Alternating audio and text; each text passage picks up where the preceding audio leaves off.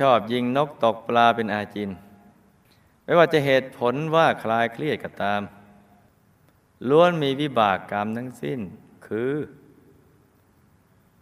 จะทำให้อายุไขสั้น อายุสั้นทั้งในปัจจุบันและในอนาคต ยิ่งเครียดหนักเข้าไปอีก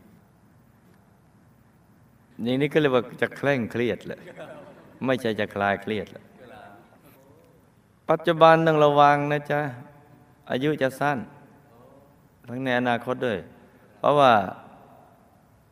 ทำร้ายเขาเสียชีวิตเนี่ย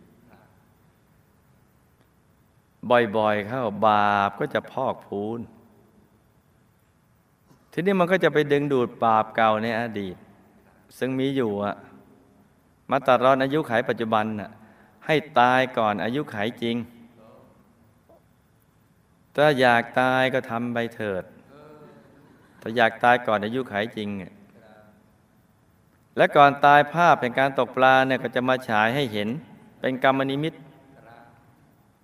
จะทำให้ใจเศร้าหมอง ถ้าใจหมองก็ต้องไป อบายอบายจ้ะจะไปถูกเขาเกี่ยวอย่างนั้นมั้งแล้วถ้าหากพ้นจากอบาย ก็ต้องมาเกิดเป็นปลาให้เขาฆ่ากันอีก อีกนับครั้งไม่ถ้วน ตายจากปลาไปเป็นปลาปลาปลาปลาปลาอย่างเงี้ยมันไม่ใช่ห้าร้อยชาติ หรือห้าร้อยตัว หรือห้าร้อยซาก มันจนกว่าซากจะกองโตเป็นภูเขา จึงจะหมดกรรมจากปลา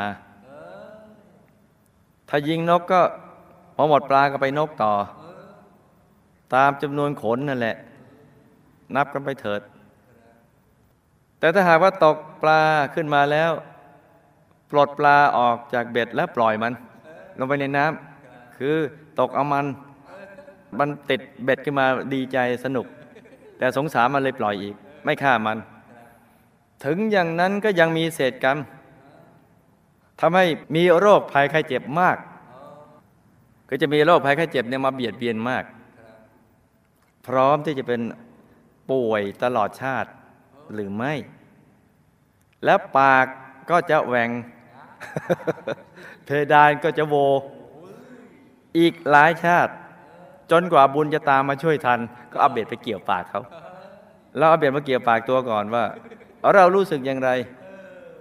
ปลาก็คล้ายๆอย่างนั้นแหละ ให้เลิกคลายเครียดโดยวิธีการเบียดเบียนสัตว์ ให้คลายเครียดโดยการนั่งสมาธิ จะได้ความสุขจะได้บุญ จะได้พ้นเวรพ้นกรรม เลิกเสียเถิด สิ่งเหล่านี้เนี่ยสิ่งที่เรากระทำไว้เนี่ย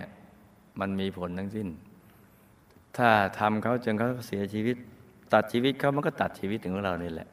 ถ้าต่ออายุเขามันก็ต่ออายุของเราเนี่ยมาคลายเครียดโดยการทำบุญกันดีกว่า นั่งสมาธิไอทานรักษาศีลเจริญภาวนา จะเป็นการคลายเครียดที่แท้จริงนะจ๊ะ